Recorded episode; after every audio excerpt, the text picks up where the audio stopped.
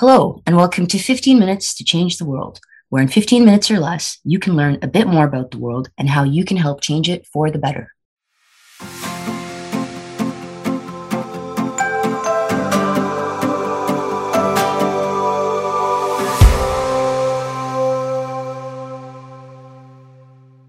My name is Lama Al Safi, and I'm the host of this podcast. On this episode of 15 Minutes to Change the World, we're talking about the stories that don't often make the headlines, the role of the media in society today, and those who go out of their way to capture and share the stories that are often ignored by the mainstream press. Our guest today is Neha Wadekar. Neha is an independent multimedia journalist reporting across the globe.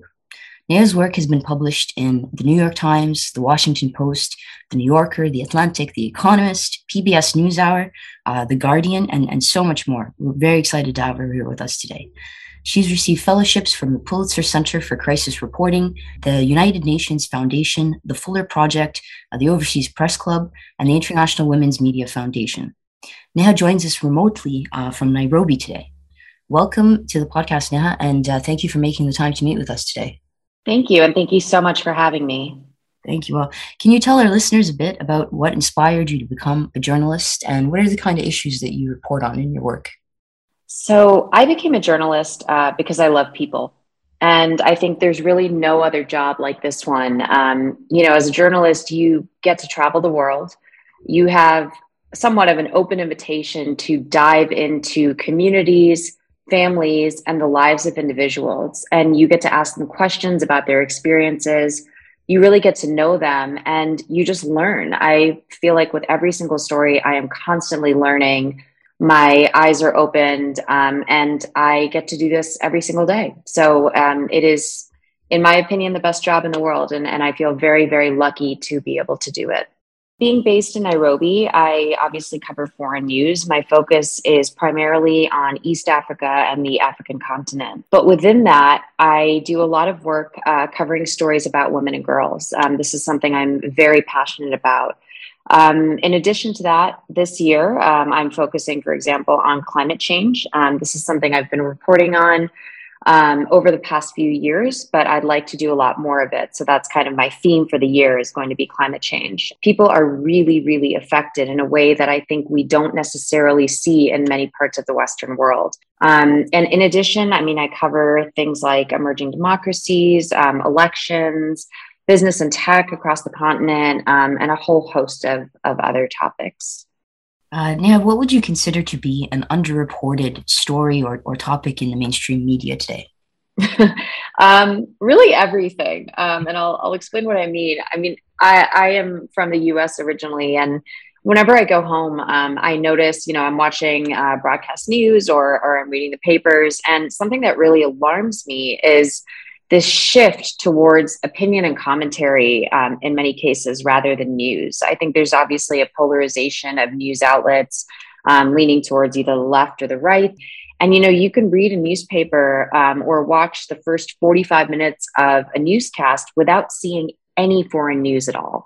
And I think that's a problem, right? I mean, there's an entire world out there, but we have such a hyper focus on the domestic. Um, and I think that's a challenge that a lot of different countries face, right? That there's this huge focus on, let's say, the horse race of politics or what's going on in the in you know the celebrity scene and and that's what people are consuming um and and i think you know the days where you had um, reporters in every city around the world. You had bureaus in every city around the world. Um, you know, with budget cuts and and the way that the news industry is heading, that has really um, that has really pared down. And so I think we need more foreign news.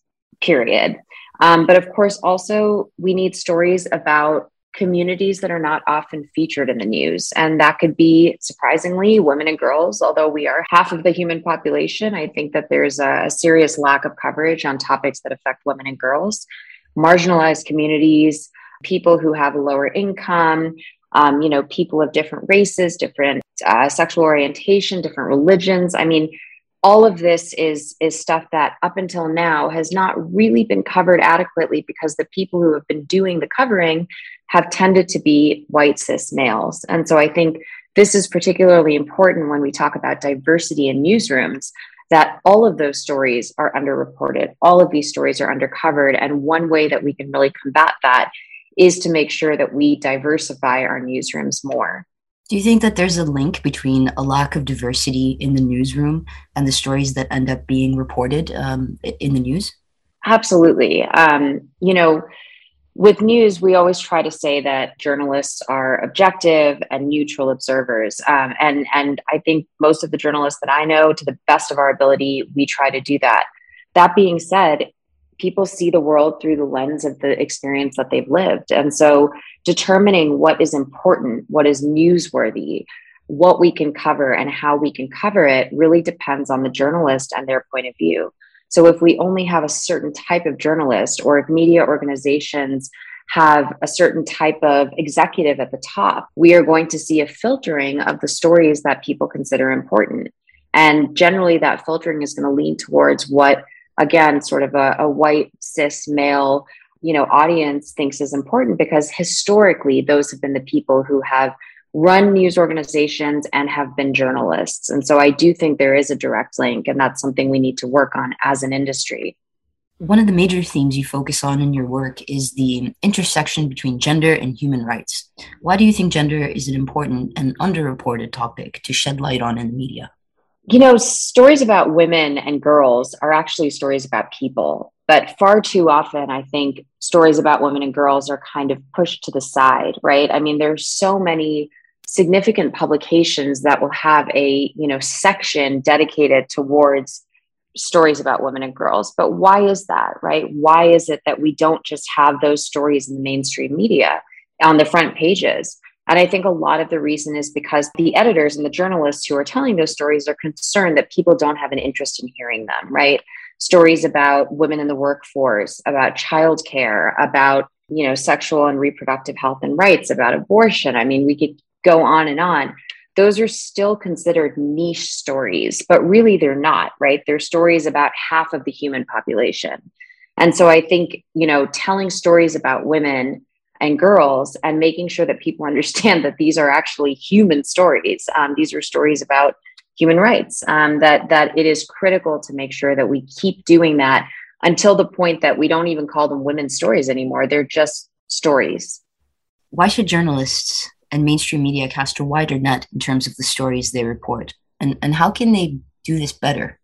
I think that um, the more that we can report on around the world, the more that people know. And the more that people know, the more that people can do, right? I mean, journalists' role is to impart information and knowledge, things that people don't have the opportunity to see firsthand, but that are important. And, you know, we've seen that both domestically and we've seen it internationally, right? I mean, if you think about, let's say, apartheid in South Africa, most people uh, living in other places in the world will not really be able to understand the atrocities that happened in South Africa without seeing the media reports, without seeing the photographs, without reading the stories. And it was only through that imparting of information that the global community was able to stand up and say, look, we need to do something about this, that people could become activists, people could work towards change.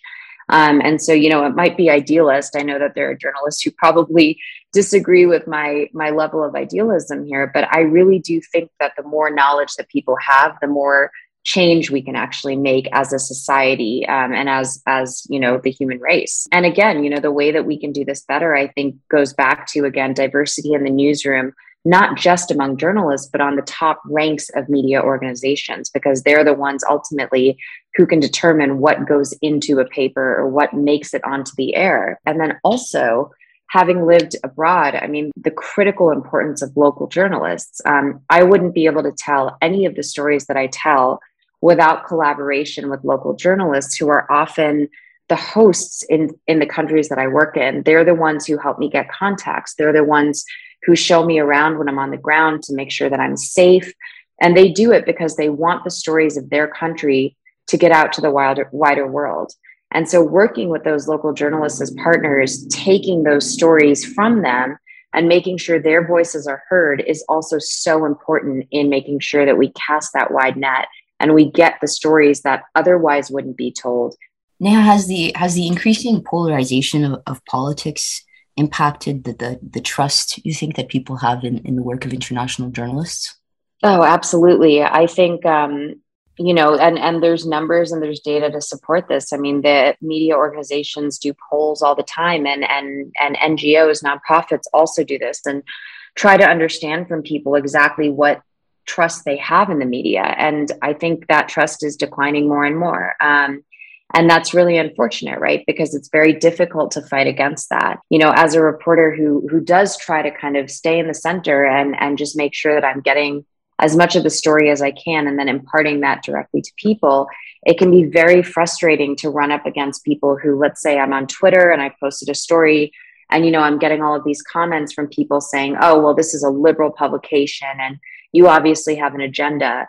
You know and i put days and weeks and months of work into a story that i've tried to report the best that i possibly can and you know that's people's reaction to the story. Um, you know half of it is me preaching to the choir people who already agree with me and half of it is is me you know preaching to people who will never agree with me. And you know i think that's that's really difficult and dangerous. And and i think people are working on how to fix this or how to reverse the trend but i i don't think that we're there yet. Do you think that there's been an, an overall decline over the past couple of decades in the ability of the public to think critically about the types of media that we're consuming on a daily basis? I think that's a good question. I mean, I can only really speak to my my lived experience. Um, you know, I'm 33, and so I can't really speak to the decades before that. Um, it's not that there has not been a polarization of news. It's not that there, this this kind of disparity has not existed. Of course, it has, um, as long as probably politics have existed. But I do think that with social media, um, people are seeing what these big companies want them to see, and you know, we've seen and heard about how people's news feeds are kind of segmented, right? And and if you lean to the right, you're going to see certain stories. If you lean to the left, you're going to see certain stories, and the algorithms know exactly how to give you what you want to see. Um, and you know that puts people in a silo, and it also means that it is difficult for people to think critically because it's very hard to tell what is factual and what is opinion journalists who have had training and journalists who have been in the industry and, and conduct themselves a certain way, they know that you need to triple check your facts. You need to check where your data is coming from. How was the study conducted? In what way? Um, and really kind of critically analyze that before you present information to an audience. But now with the kind of spread of you know Facebook and other platforms, um, it has been both good because it gives people access to a platform that they otherwise wouldn't have had. It has democratized people's voices, and, and that's really important. But it also has a dangerous flip side where I do think it's affected people's ability to think critically and analyze what they're reading. Yeah, finally, how can our listeners who, who might be listening at home or in their car right now, how can they make a difference when it comes to underreported stories? What can they do to advocate for more uh, inclusion and diversity in the, in the media?